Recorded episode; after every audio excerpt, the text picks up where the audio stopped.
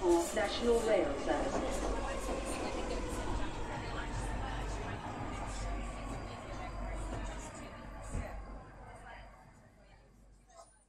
Bine revenit în stația Londra. Eu sunt Manuel Cheța de la manuelcheța.com și tu asculti podcastul Un Român în Londra.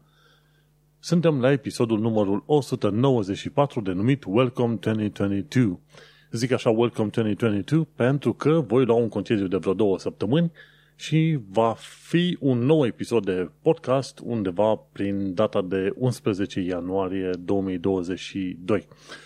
Așadar, acest episod este înregistrat în data de 21 decembrie 2021 și de pe acum urez oamenilor, oamenilor la mulți ani un an nou fericit, sărbători fericite și tot ce vă doriți în noul an ce vine. Și așa, ca să termin anul în ton, uite că mi-am găsit vechea jucărie, butonul ăla pe care scrie bullshit, pe care îl porneze câteodată, din când în când, nu câteodată, așa. Bun, și hai să-i mai dau o strigare, ultima strigare a acestui buton pe 2021. That's bullshit. Ei, și s-a nimerit. Are o funcție de randomizare pe acolo și îți dă întâmplător câte un mesaj. Și chiar pe ăsta vreau să-l dea, that's bullshit. De fapt, asta a fost viața, nu numai a mea, a multor oameni în 2021, mai ales cu pandemia asta, bineînțeles, așa că uite-te că terminăm anul în plină pandemie, un nou val al patrulea val, al cincilea val, deja, deja nu mai știm câte valuri au fost. Și uite că suntem totuși la un final de an, vine Crăciunul, vin sărbătorile, în 3-4 zile deja e Crăciunul. Ideea este că la un moment dat discutau niște oameni pe Twitter și ziceau, băi, voi vă dați seama că săptămâna asta este Crăciunul? Și adevărul e că prea puțin oameni s-au prins în, în mod real faptul că a trecut un an de zile și suntem în Crăciun, un al doilea Crăciun petrecut pe perioada de pandemie. Într-adevăr, cum am zis mai de mult, o perioadă istorică, dar o perioadă istorică de care ne-am cam săturat. Gândește-te, mai ales în UK, trăim în perioada asta lucruri istorice gen Brexit și COVID-ul. Două lucruri amestecate și faptul că conservatorii sunt la conducere de atât de mulți ani de zile și calcă în picioare pe toată lumea și pe oricare uh, principiu ar putea da ei la un moment dat. Așa că, uite-te că trăim în niște vremuri într-adevăr uh, istorice. Și să nu spui vreodată că mai rău nu se poate, pentru că în mod sigur se poate mai rău. Dovadă România cum a fost ea în anii 80. Așa că orice se întâmplă, să știi că se poate și mai rău, dar să sperăm la mai bine în anul 2022. Înainte de orice, vreau să fac un mic anunț. Podcastul de față este partea Think Digital Podcast Network și mă găsești pe Podbean, pe iTunes, pe Spotify, pe radio.com și pe YouTube. Pe radio.com mă asculti undeva joia pe la ora 6 seara. Un segment scurt de vreo 20 și ceva de minute din primul, prima parte a acestui podcast. Bineînțeles, în continuare citesc Dune, colecția Gateway, e vorba de șase, cele șase mari cărți Dune, de Frank Herbert, deja am ajuns la cartea numărul 4, The God of Dune.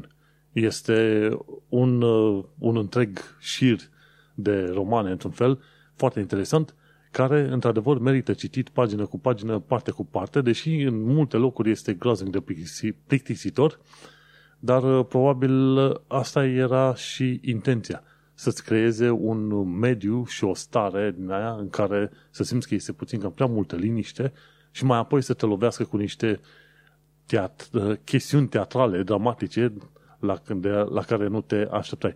Oricum trebuie să știi, prin cartea a treia te, te așteaptă o chestiune destul de fantastică și interesantă, așa că sunt curios să văd cum o mai fi în cartea a 4, a 5 și a 6 Deja am citit 1300 și ceva de pagini din colecția asta și abia aștept să citesc pe mai departe. O să-mi pare rău când o să ajung la cele 2700 de pagini citite, dar asta e, vorba aia.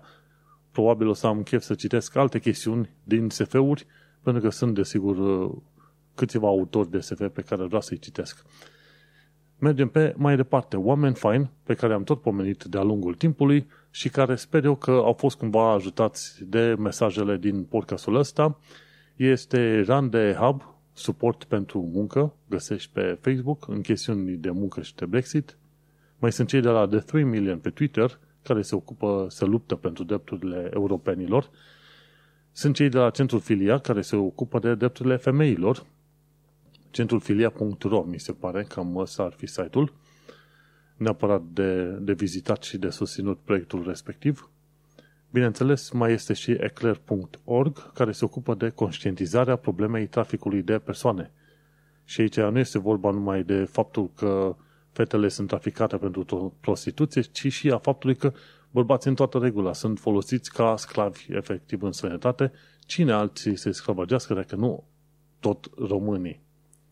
Și așa, subiectul principal și probabil singurul mare subiect al zilei este despre care vreau să vorbesc este cotidianul britanic care îți vorbește despre societate la un moment dat. Și efectiv, dacă stai să te uiți în tot felul de societăți, că e SUA, că e UK, că e România, când citești știrile pe o anumită zi, știrile alea îți vorbesc extraordinar de mult și e vorba să iei din multe surse, da? Îți vorbesc extraordinar de mult despre societatea la momentul respectiv. Este ca un fel de snapshot, o poză la un timp anume a societății respective și a nu numai a societății, adică ce se întâmplă în mod precis, ci modul în care reacționează societatea, care este interesul societății respective, care sunt principiile și idealurile în care crede acea societate, care sunt speranțele, ce vrei tu. Deci poți să faci o analiză pe text efectiv, pe toate știrile, chiar citind numai titlul, titlul, titlurile de știri, tot poți să-ți dai seama ce este important pentru societatea respectivă, dincolo de ce știu, scandalurile politice pe care le poți descoperi și corupția care este prezentă în toate țările. Tocmai de aceea, subiectul principal al zilei este, sunt chiar știrile de astăzi și efectiv de ultima săptămână.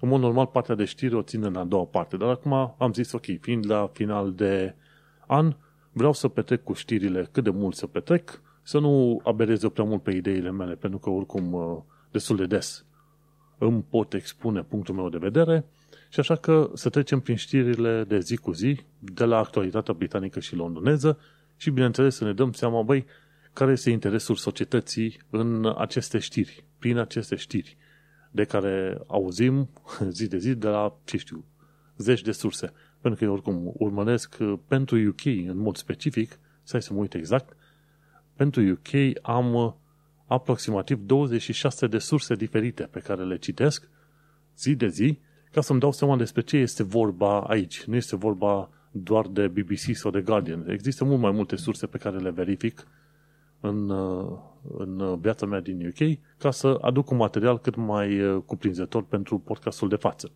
Altfel, probabil mi-ar fi suficient să citesc uh, The Guardian și Evening Standard și cred că ar fi fost suficiente doar pentru o minimă cultură pentru mine.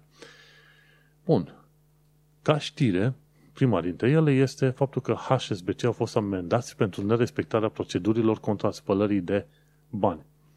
Dacă în România intenția sau interesul nu este extraordinar de mare pe chestii legate de spălare de bani, în, în UK chiar este într-adevăr și afli cât de des, destul de des, de tot felul de știri de genul ăsta. Și chiar atunci când vrei să-ți cumperi locuințe, deja ești întrebat de unde ai banii respectivi, poți să-i demonstrezi și așa mai departe. Pe când în România nu se fac prea multe verificări și cercetări de genul ăsta. și așa că, uite că HSBC mi se pare că a fost amendat cu ceva zeci de milioane de, de lire, ceva de genul, uite, 64 de milioane, deși inițial amenda ar fi fost de 90 de milioane. Dar uh, HSBC și tot felul de alte firme mari își trec amenziile ca costuri ca, ca niște costuri, costuri de, de funcționare, ca să zicem așa. Se așteaptă să fie amendați în când în când, pentru că ei știu că nu respectă tot felul de norme. O chestie interesantă ce am aflat în ultimele câteva săptămâni a fost faptul că UK are 33 de milioane de oi. Efectiv, o oaie la doi uh, rezidenți, doi locuitori sau doi cetățeni britanici. Și atunci asta 33 de milioane de oi, îți dai seama, fac foarte multă lână, brânză, lapte, carne. Dar nu știam că sunt și au o numărătoare chiar atât de precisă, sau nu, în principiu relativă. 33 de milioane de oi. și uh, te poți duce și le vezi pe tot felul de câmpii. Tot legat de câmpii, așa, mă uitam când am fost înspre Sheffield încolo cu trenul, N-am văzut niciun câmp, nici un petec de pământ neprelucrat, neverificat. În România, dacă te duci cu trenul, o să vezi în foarte multe locuri terenuri lăsate în paragină, bai de neamul lor. Și o altă știre care m-a bucurat, să zicem, în ultima perioadă a fost că, uite, există un nou medicament anti-COVID de dat în spital. Medicamentul se numește XVD, dar trebuie dat la 5 zile de la infecția gravă și Bine, infecția gravă? Nu. Zice mai precis de la infecție. Ori oamenii când ajung în spital, ei sunt deja trecuți de perioada aia de infecție, au ajuns la varianta destul de gravă. Și nu știu cât de mult va ajuta. Dar vorba aia, în principiu există un nou medicament care ar putea ajuta. Și spitalele din UK uh, se pot bucura că au până la urmă vreo 3 medicamente din astea, plus încă vreo câteva medicamente gen antihistamine, în genul ăla, nu chiar așa, și cine știe tot felul de alte proceduri actualizate care să salveze cumva viața oamenilor, ceea ce nu era nici măcar în anul trecut în decembrie. Așa că, uite că e mai bine. Suntem într-o situație mult mai bine, bună, deși oricum COVID-ul va lovi destul de tare și iarna asta. Efectiv, cred că NHS se plângea în fiecare an de faptul că nu are suficient de multă putere să se ocupe de cazurile de gripă și răceală care apar în perioada iernii. Și așa să te mai pomenești că nimerești în mijlocul unei pandemii, ei bine, nu este tocmai bine. Și atunci, probabil că vor trebui date câteva răspunsuri foarte precise legate de, de faptul că NCS a fost cumva luat pe, pe sus și este luat pe sus chiar în perioada, luat prin surprindere, pardon, chiar în perioada în care nu e pandemie, deci, de exemplu, 2015-2019, când se plângeau că este destul de dificil din cauza sezonului de gripă, știi? Și atunci trebuie discutat uh, destul de mult treaba asta. O chestie interesantă, uite, toată lumea s-a, s-a scandalizat în ultima, în ultima perioadă pe faptul că Boris și echipa lui petreceau la number 10, chiar la biroul guvernului, în timp ce oamenii mureau de COVID și țara era în lockdown. Și acum toată societatea deja a zis, băi, suntem foarte dezamăgiți pe Boris Johnson și pe echipa lui și pe conservatori. Tocmai de aceea, în ultima perioadă, chiar o parte din conservatori au făcut cumva echipă front comun împotriva lui Boris și Boris cumva simte că zilele lui ca prim-ministru în UK îi sunt numărate. Și tocmai aia. De ce? Pentru că n-au fost foarte atenți, cum, cum ar zice în România, nu s-au ascuns cum trebuie. Și uite-te cum a reieșit faptul că și Boris și echipa lui s-au petrecut într-o perioadă în care oamenii sufereau și nu puteau să iasă din casă, trebuiau să respecte anumite restricții. Și tot mai mulți oameni sunt supărați pe faptul că există o regulă pentru Boris și echipa lui și o regulă pentru restul lumii, pentru prostime. și atunci aici vezi că, într-adevăr, oamenii, într-adevăr, se așteaptă, societatea din UK se așteaptă ca primii care trebuie să urmeze un exemplu pozitiv să fie politicienii, după care cetățenii. Și este o măsură foarte interesantă de văzut și de urmărit și de înțeles aici în UK. Uh, o măsură interesantă care s-a luat și foarte plăcută până la urmă a fost faptul că Pierce Corbyn a fost arestat pentru că incita la violență.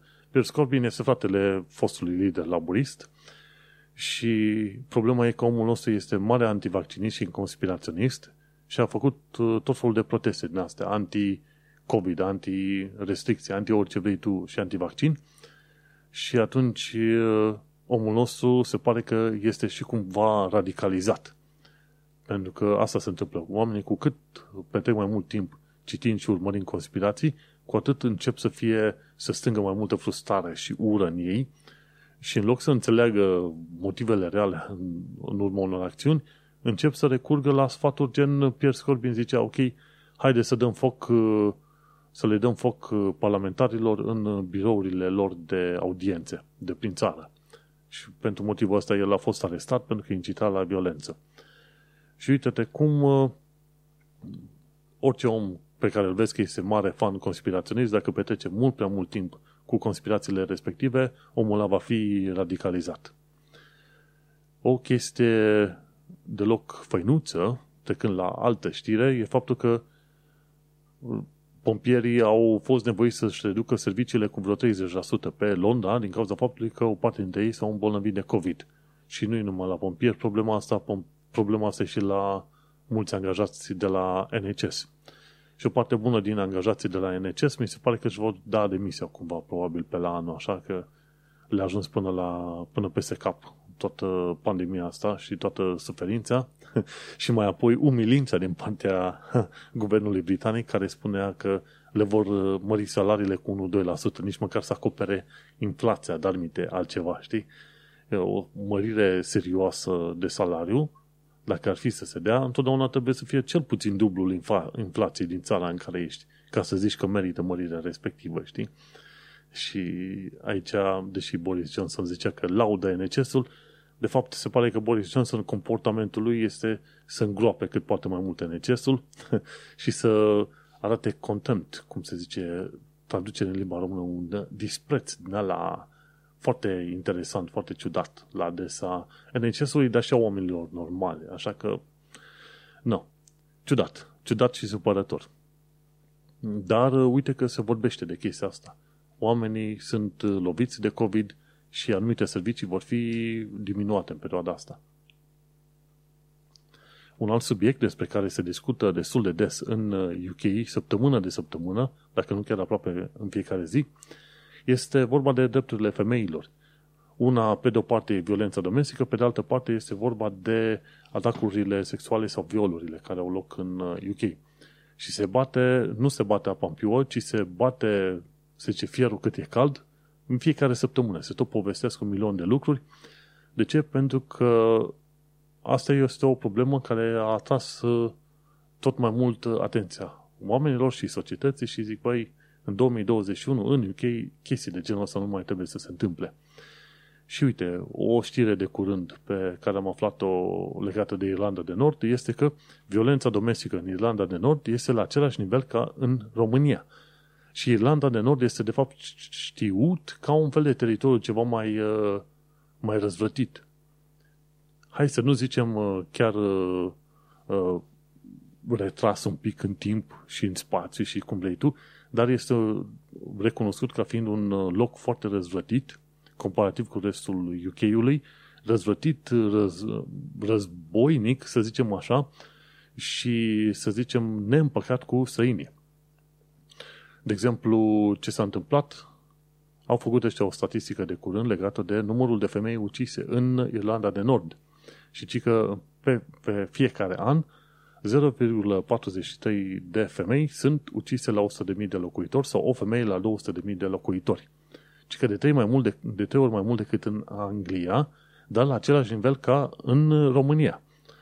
Și este interesant de descoperit și de văzut cum violența în sine este un, uh, un loc destul de bine, sau este un termen destul de bine cunoscut pentru Irlanda de Nord, ca termen în sine, știi? Și să vezi că, într-adevăr, Irlanda de Nord este la același nivel când e vorba de violența de domestică cu România.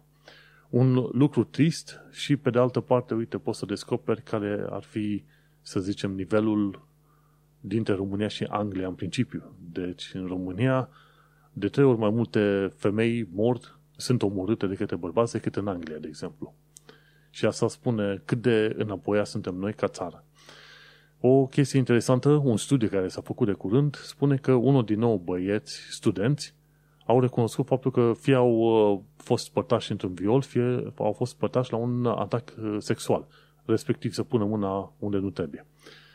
Și este un, uh, un lucru destul de supărător, dar uite-te că până la urmă aceste sondaje, studiuri, studiile astea scot în evidență multe lucruri și cum s-a mai pomenit de mai multe ori.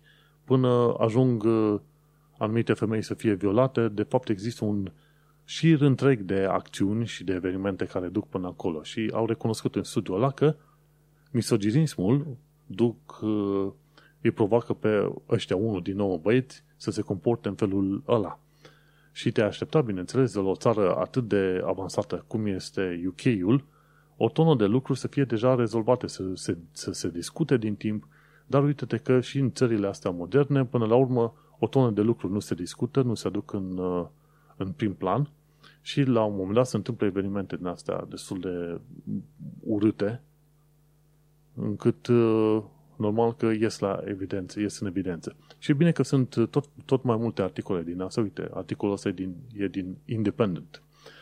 Tot mai multe articole care scot în evidență tot felul de uh, studii și care arată că, băi, este o problemă în uh, societate. Știi? Și atunci, încetul cu încetul, pe măsură ce se discută tot mai mult de, despre aceste probleme, la fiecare nivel, de la grădinițe până la studenție și așa mai departe, e bine, mai devreme sau mai târziu, societatea va fi în stare să ia niște măsuri ceva mai, uh, mai bune, mai corecte și mai drastice în ceea ce privește educarea băieților. Și vezi, asta e un lucru iarăși foarte bun. Eu citesc știrile astea care le putea interpreta ca fiind un lucru negativ. Nu. Faptul că se discută despre lucrurile astea este un lucru pozitiv. Se atrage atenția, se aduce o lanternă, o lumină asupra unor aspecte și se discută out in the open, ceea ce este un lucru bun. Un prim pas în rezolvarea unor probleme este să, să se discute despre acele probleme. Și nu știu dacă asemenea, să zicem, studii se fac și în România, dar tot ceea ce trebuie să faci este să citești știrile din UK o dată pe săptămână, după care să te uiți dacă așa ceva există în România și dacă vrei să faci ceva lucruri bune pentru România, ok, uită-te din știrile respective și aplică-le tu în România. Vezi? Și în felul ăsta înveți foarte bine. Uh, o chestie interesantă, tot legată de Irlanda de Nord, cică, date fiind atacurile rasiste din Irlanda de Nord, UK nu a mai trimis o perioadă bună refugiați acolo. Și așa că Irlanda de Nord, în ansamblu, a demonstrat că este probabil cea mai rasistă parte a UK-ului și nu este singura. Sunt foarte multe locuri în care, uh, să zicem, uh, populația autohtonă, grupul uh, local de oameni, nu prea au văzut străini. Și atunci când nu prea au văzut străini în jurul lor, acolo sunt șansele cele mai mari să fie și să existe comportamente rasiste. Da? în locul unde sunt 99,99% mai britanici albi și care abia au văzut în viața lor sau doar la filme negri, acolo sunt șanse mai mari să fie atacuri rasiste de orice fel. Bun, ce se mai discută iarăși în ultima perioadă este faptul că centrele orașelor din UK devin tot mai nepracticabile pentru persoanele cu handicap. Și un lucru care îmi place foarte mult este că se discută foarte mult de grija pe care trebuie să ai față de persoanele cu handicap. Tu ca, ca și companie, tu ca autoritate locale sau cum e în centrele orașelor. E un lucru bun. Știi că la un moment dat era o, aveam o discuție pe podcast aici și zicea, ziceam că oamenii spuneau că în România nu prea sunt persoane cu handicap că nu le vezi pe sadă. Păi nu le vezi pe sadă pentru că oamenii nu au cum să iasă din locuința lor să ajungă pe sadă.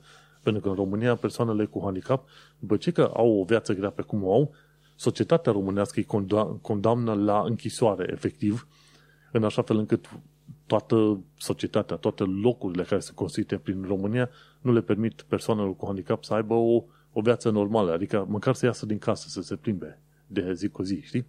De aia, în străinătate o să vezi mai multe persoane cu handicap la plimbare. Nu pentru că în străinătate există mai mulți oameni bolnavi, ci pentru că în sănătate există mai multă grijă față de acele persoane.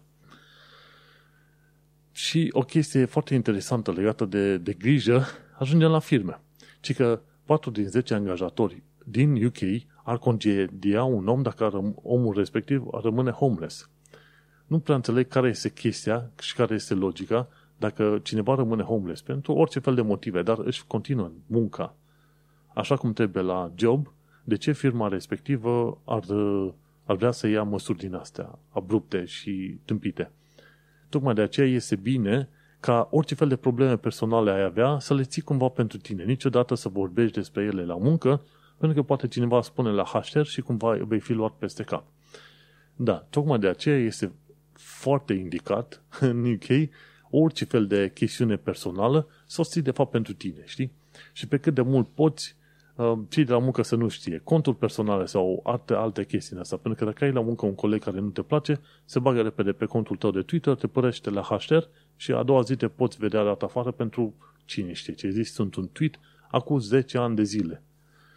Și de aia, ca regulă și ca sfat practic ce îl văd în toată povestea asta, se pare complet viața personală de viața de muncă, așa, în așa fel încât să nu se știe pe nimic pe nicăieri. Important este ca chestiunile personale să fie cumva ținute pentru tine și când e vorba de relația cu banca sau alte chestii, știi? Atâta timp cât plățile se fac cum trebuie, lumea nu trebuie să știe că tu ești homeless sau ce știe, ce, ce contează, ce caz particular e în uh, viața ta.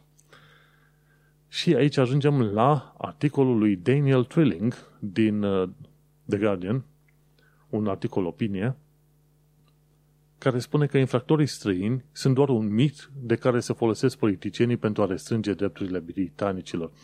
Și în nota asta o să termin prima asta parte a podcastului, aducând aminte că data trecută am vorbit despre o chestiune ceva în genul ăsta. Dacă populația majoritară nu sare în sprijinul populației minoritare atunci când guvernul calcă pe gâtul uh, minoritarilor, mai devreme sau mai târziu, guvernul se va întoarce și va călca pe gâtul majoritarilor. Pentru că așa se întâmplă. Nu s-ar să ajuți când negrii sunt călcați în picioare. Nu s-ar să ajuți când femeile nu își primesc drepturile. Nu s-ar să ajuți când europenii și românii sunt călcați în picioare cu settled status. Și mai devreme să mai târziu ce se întâmplă. Guvernul britanic se va întoarce împotriva ta, tu ca britanic, și atunci, în principiu, tot felul, ca să vezi care este direcția unui guvern, trebuie să te uiți la modul în care își tratează, își tratează minoritățile. Când guvernul respectiv vezi că ia anumite măsuri legate de minorități, trebuie să te gândești că mai târziu, ceva în istorie, mai în jos, așa de-a lungul anilor, acel guvern va, va începe și va aplica exact aceleași măsuri asupra majorității. Asta, e, asta este o lege. Dacă vede că îi merge o figură cu o minoritate și majoritatea nu intervine, înseamnă că cumva majoritatea este implicit, uh, acceptă prin, în mod implicit și este implicată sau complice la acele idei. Și atunci guvernul ce zice? Dacă ăștia au fost de, de acord să luăm măsurile astea împotriva minoritarilor, vor fi de acord să luăm măsurile astea și împotriva lor. și vorba aia este o vorbă mai veche, ci că uh, injustice anywhere, it's, it's a threat to justice everywhere. Adică dacă ai nedreptăți într-un mic colț al societății, acele nedreptăți de fapt afectează întreaga comunitate. Și articolul de, lui Daniel Trilling din The Guardian este un lucru extraordinar de bun și sper că îl citesc cât mai mulți oameni, pentru că spune exact asta. A, veșnica idee cu infractorii străini care trebuie expulzați și drepturile restrânse pentru toți, uh, toți rezidenții străini este într-adevăr un mit. Oricând a avut UK-ul, când a fost cazuri grave, UK-ul a avut dintotdeauna puterea să ia niște măsuri serioase. Dar nu, întotdeauna s-au folosit de ideea asta. Băi, e, există cazul ăla de infractor extraordinar de nașpa, așa că hai să mai tăiem o serie de drepturi și de sprijin și ce vrei tu la imigranții de orice fel. Că degeaba, ei zic că vor să lovească în aia nașpa, dar vor lovi în oamenii ok. Și atunci, uite cum e, politicienii doar vor să restrângă drepturile britanicilor în principiu și tocmai de aceea se iau de grupurile minoritare pentru că e mai ușor să lovești acolo unde e zona mai moale.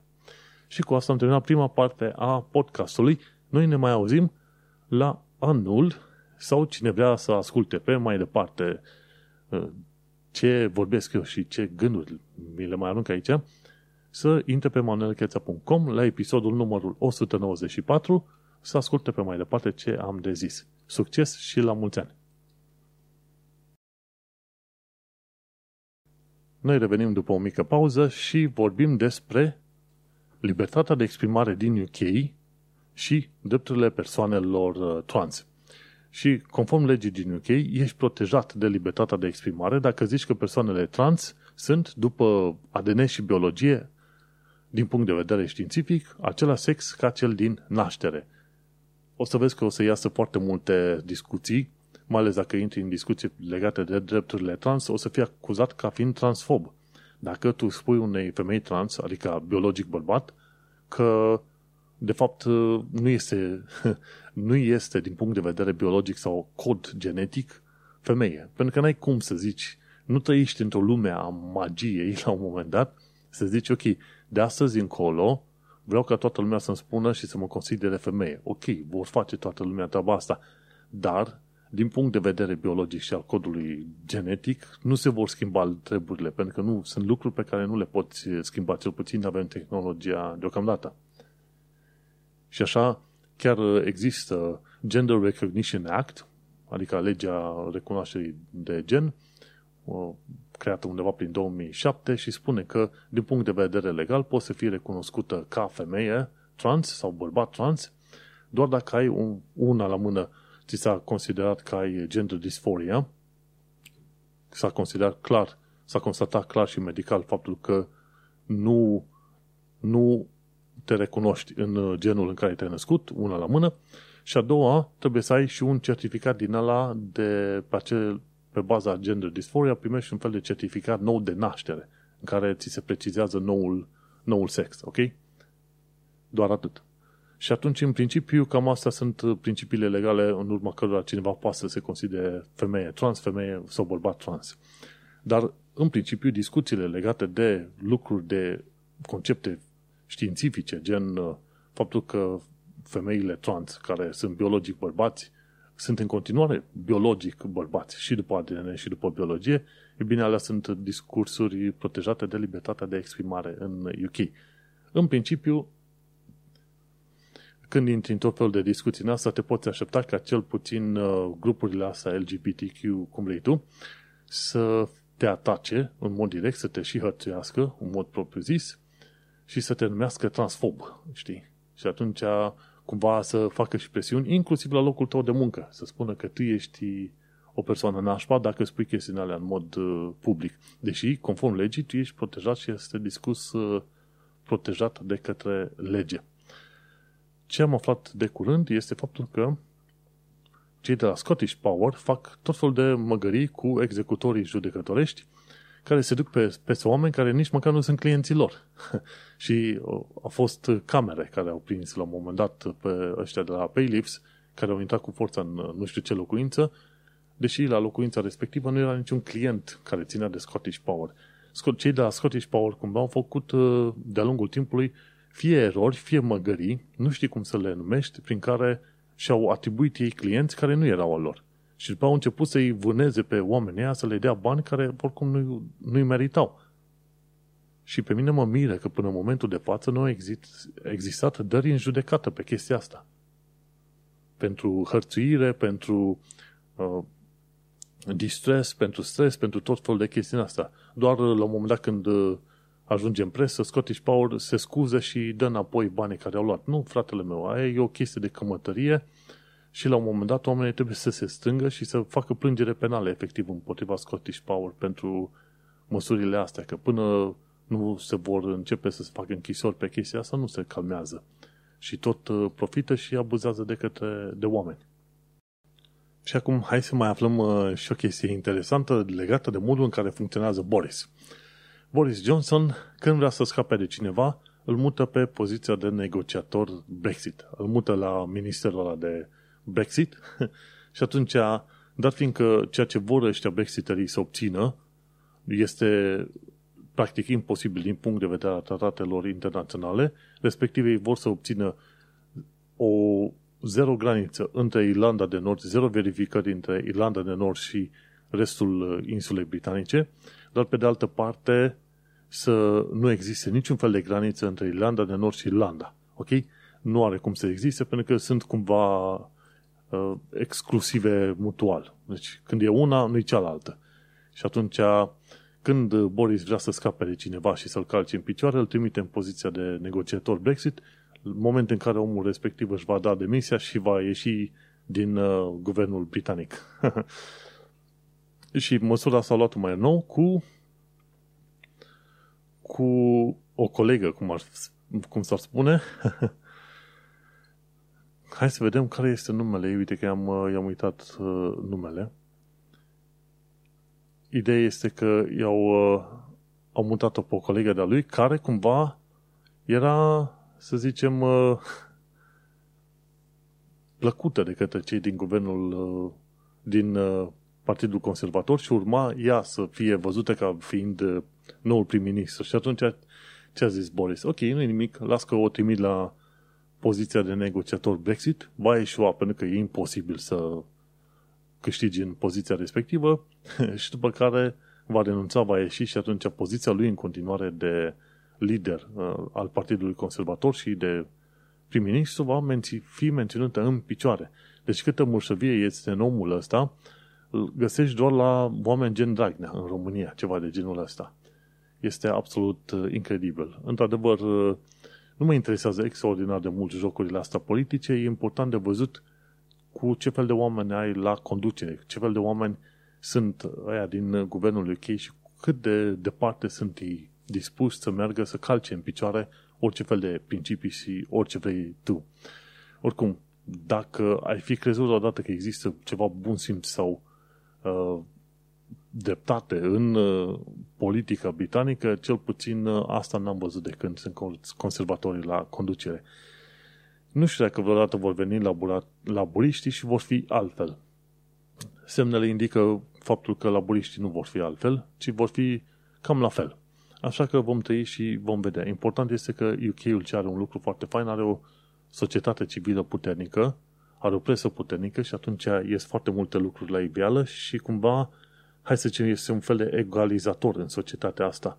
Sunt politicienii foarte nașpa, nu te-ai fi așteptat să fie așa, dar pe de altă parte, uite-te că există forțe din astea în presă și în societate care îi obligă pe politicieni mai devreme sau mai târziu să ia niște măsuri, hai să zicem, mai ok. Mergem pe mai departe. Cum rămâne cu oferta de joburi limitată doar pe perioada Crăciunului? Guess what? Interes extrem de mic din partea europenilor. Pe Twitter, CJ McKinney a spus, ok, cum e treaba cu vizele alea temporare pentru șoferi de camioane și pentru muncitorii în agricultură și în măcelării? Păi uite, 5500 de locuri pentru, ce știu, pentru lucrătorii în uh, locuri astea, măcelării, fabrici de găini, ce vrei tu. Din 5500 de locuri oferite, doar uh, câteva mii de oameni au aplicat pentru acele locuri. Din 5.000 de locuri pentru tiriști, doar câteva sute de oameni au aplicat din Europa. Din 800 de locuri pentru măcelării, doar câteva zeci de oameni au fost interesați. Deci, uh, ideea asta că, ok, veniți aici, lucrați, fiți sclavii noștri pentru o perioadă foarte scurtă, după care vă dăm cu șut în cur, n-a picat deloc bine pentru aproape nimeni din Uniunea Europeană. Au venit câțiva oameni interesați, într-adevăr că nu, e nevoie de bani, dar atitudinea guvernului britanic în care le spunea, ok, avem nevoie de sclavi, după care vă dăm șut în curs și scăpăm de voi, n-a picat foarte bine cu cetățenii Uniunii Europene de oriunde. Deci te-ai fi așteptat ca bulgarii și românii, de exemplu, să umple acele locuri. Și nu s-a întâmplat treaba asta. Și se pare că până, până la urmă europenii în genere reacționează la modul modul anti-european și anti-imigraționist al uh, britanicilor, a guvernului acum britanic și uite-te că nu, acum vor fi mai puține produse de, de care ai depinde în piețe în perioada Crăciunului, tocmai pentru că guvernul britanic a arătat că nu are respect față de omul muncitor. A, cam asta este și ideea. Nu are respect față de omul muncitor.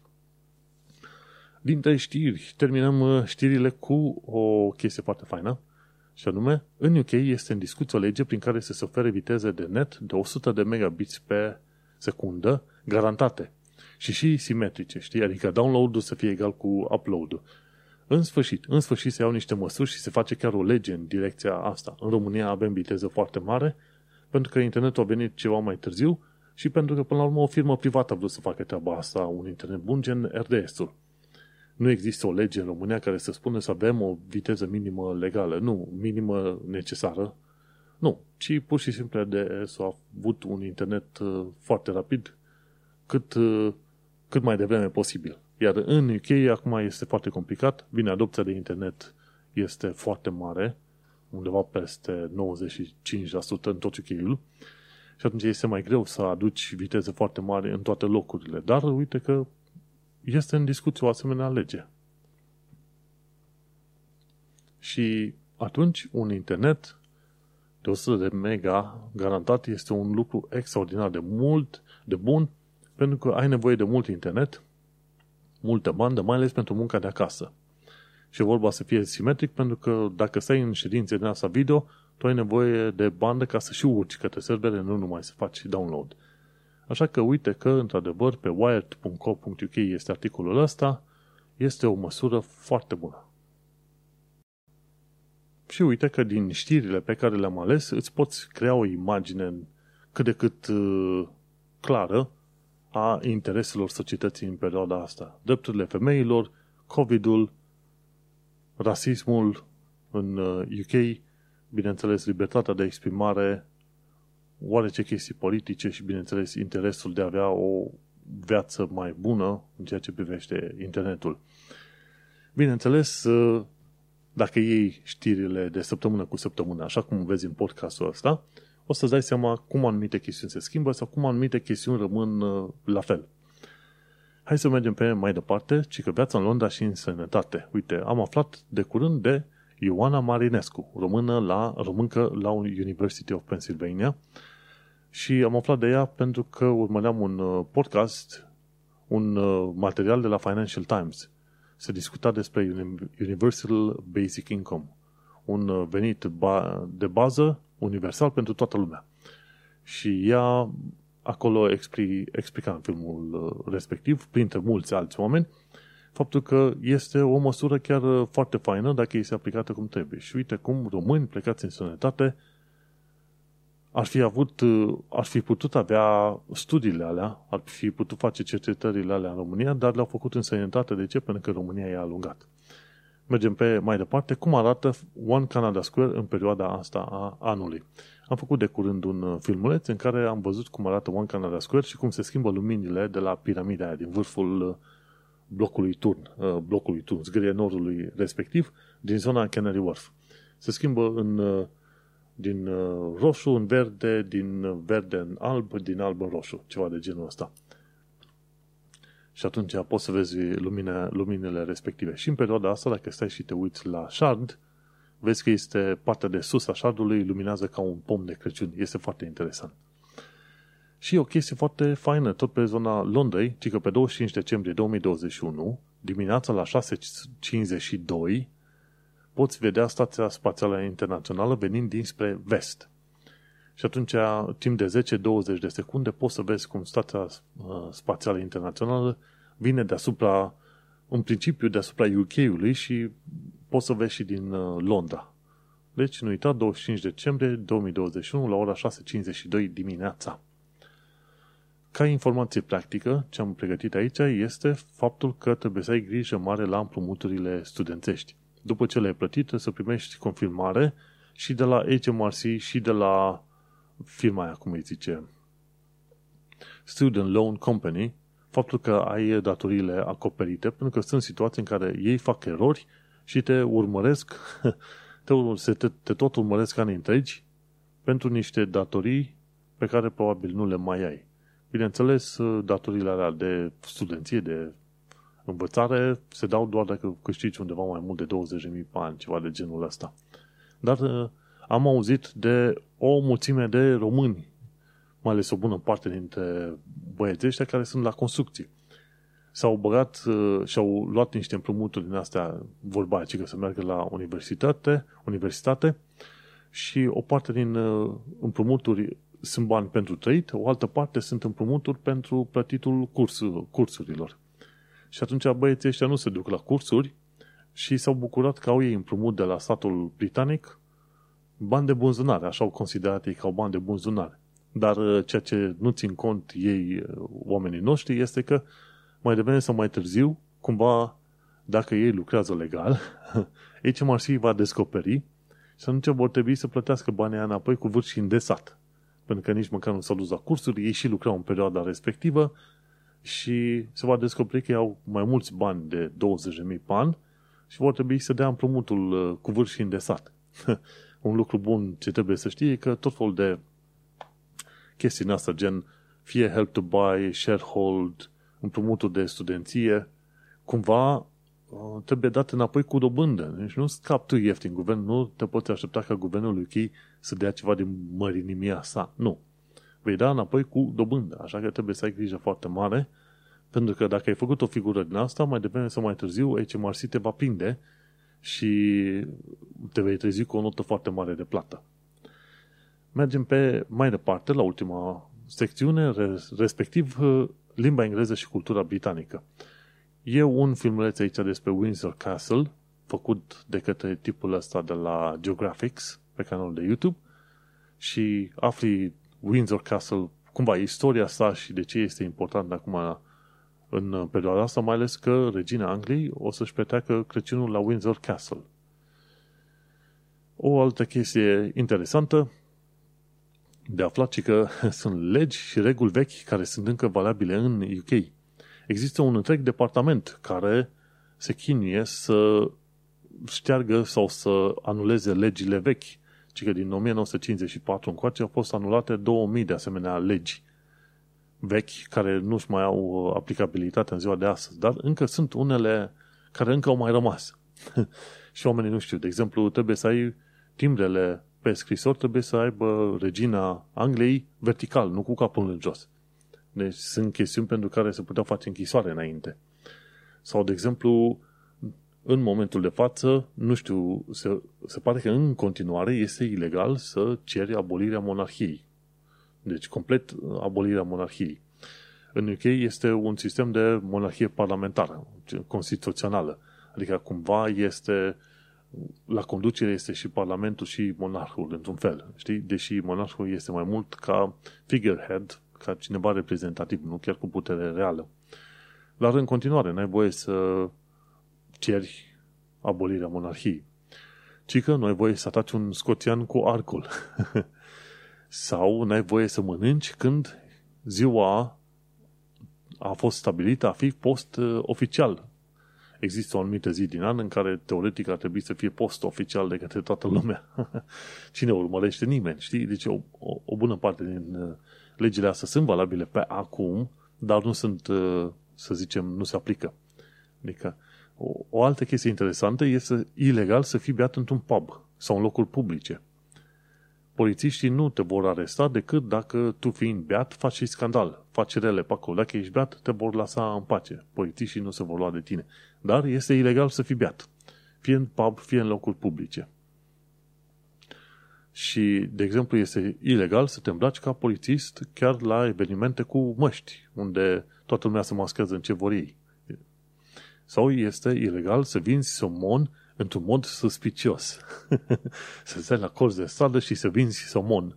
Știi, o parte din legi au, au uh, o specificitate care vorbește despre epoca în care au fost lansate legile respective. Ori, în mod normal, tu trebuie să generezi o lege sau legi care să fie pe principii general valabile, care nu sunt blocate cumva în timp, în, pe o perioadă strict care se întâmplă acum, știi? Și atunci legile, mod normal, ar trebui gândite într-un mod, într-un mod rațional, în, în așa fel încât să se aplice pe bază de principii care sunt valabile și peste 5, peste 10 și peste 100 de ani de zile. Dar am văzut cum în, în UK există tot felul de presiuni din asta în societate. Când se întâmplă ceva, vrem legea lui X, vrem legea lui Y, ca în cazul ăsta foarte specific, să se dea o pedeapsă anume, anume specifică. Ori o să vezi că trec ani și la un moment dat, mai devreme sau mai târziu, legea este cumva depășită. Ba chiar încurcă alte legi. Tu ceea ce trebuie să faci este să gândești legi care se aplică de principiu, pe o perioadă foarte mare în timp. De aia, uite, e ilegal să vin somon în, într-un mod suspicios. Cum definești tu suspicios? Dacă vin somon la colț de stradă sau care este treaba, știi? Înțelegi? Sunt, sunt anumite legi care nu-și mai au rostul. Ilegal să urinezi în public. Asta mi se pare mai normal la cap, știi? Este ilegal să ceri mărunt într-o parcare și la fel, pe UK este într-adevăr ilegal să fii homeless. Dacă ești homeless, poți să primești amendă de 1000 de lire. Vezi, nu are nicio legătură cu o chestiune reală. Cine e homeless, într-adevăr, e homeless pe tot felul de probleme mentale și tu pe omul ăla trebuie să-l ajuți să dea un, un uh, spațiu de refugiu, nu să-l amendezi, că nu va ajuta pe nimeni. Și atunci e ilegal să fii homeless, e nițel, uh, nițel nepotrivită legea asta cum ar veni, așa, mai ales în uh, anul 2021. Și așa cum am făcut eu un snapshot, o imagine a societății britanice într-o anumită săptămână, este valabil pentru orice fel de țară, oriunde s-au dus românii, dacă citesc știrile importante ale săptămânii respective, își pot da seama ce este interesant sau care este punctul central al atenției societății respective. Și atunci îți vei da seama dacă, comparativ cu știrile din România, societățile se potrivesc sau se sincronizează și ce mai probabil nu se potrivesc și nici nu se sincronizează. Știi? Și atunci acolo e loc de învățat. E loc de învățat. Sunt uh, foarte mulți oameni care m-ar critica pe mine că vin și le bag pe gât faptul că vesticii sunt uh, super buni, super... Nu. Vesticii au și problemele lor, dar uh, un lucru important care se întâmplă, se aduc foarte multe lucruri în discuție. Și asta este un lucru important. Sunt probleme, ok, hai să le prezentăm public, hai să le discutăm, hai să le rezolvăm. Tocmai de aceea vestul, în principiu, este înaintea României cu 50-100 de ani de zile. Asta este realitatea. Și este un lucru bun de învățat. Nimeni nu spune că vestul are, sau UK-ul în principiu, acum în cazul de față, are totul bun. Nu. Are o mulțime de lucruri negative. Dar face o medie și te uiți, ok, comparativ cu România sau cu alte societăți, mi-mi place mai mult UK-ul pentru că, uite, motivele următoare.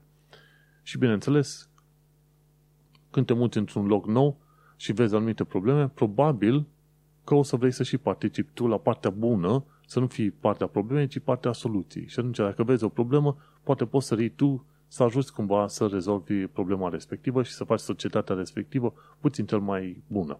Cam asta este una dintre chestiile pe care le poți învăța plecând din România, ducându-te în altă țară. Ești în contextul românesc în care ești supărat pe oricine și pe orice și ajungi într-un context în care descoperi probleme și zici, măi, poate pot participa să fiu eu partea a soluției și nu partea a problemei. Cu gândul ăsta, uite că am ajuns la final de podcast.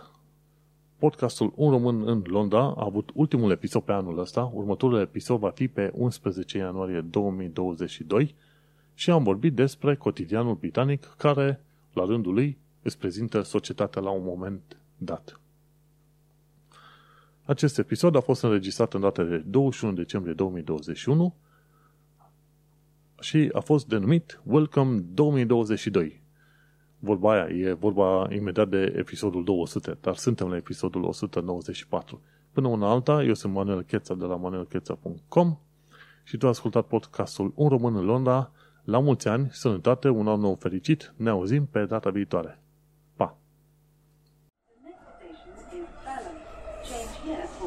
No.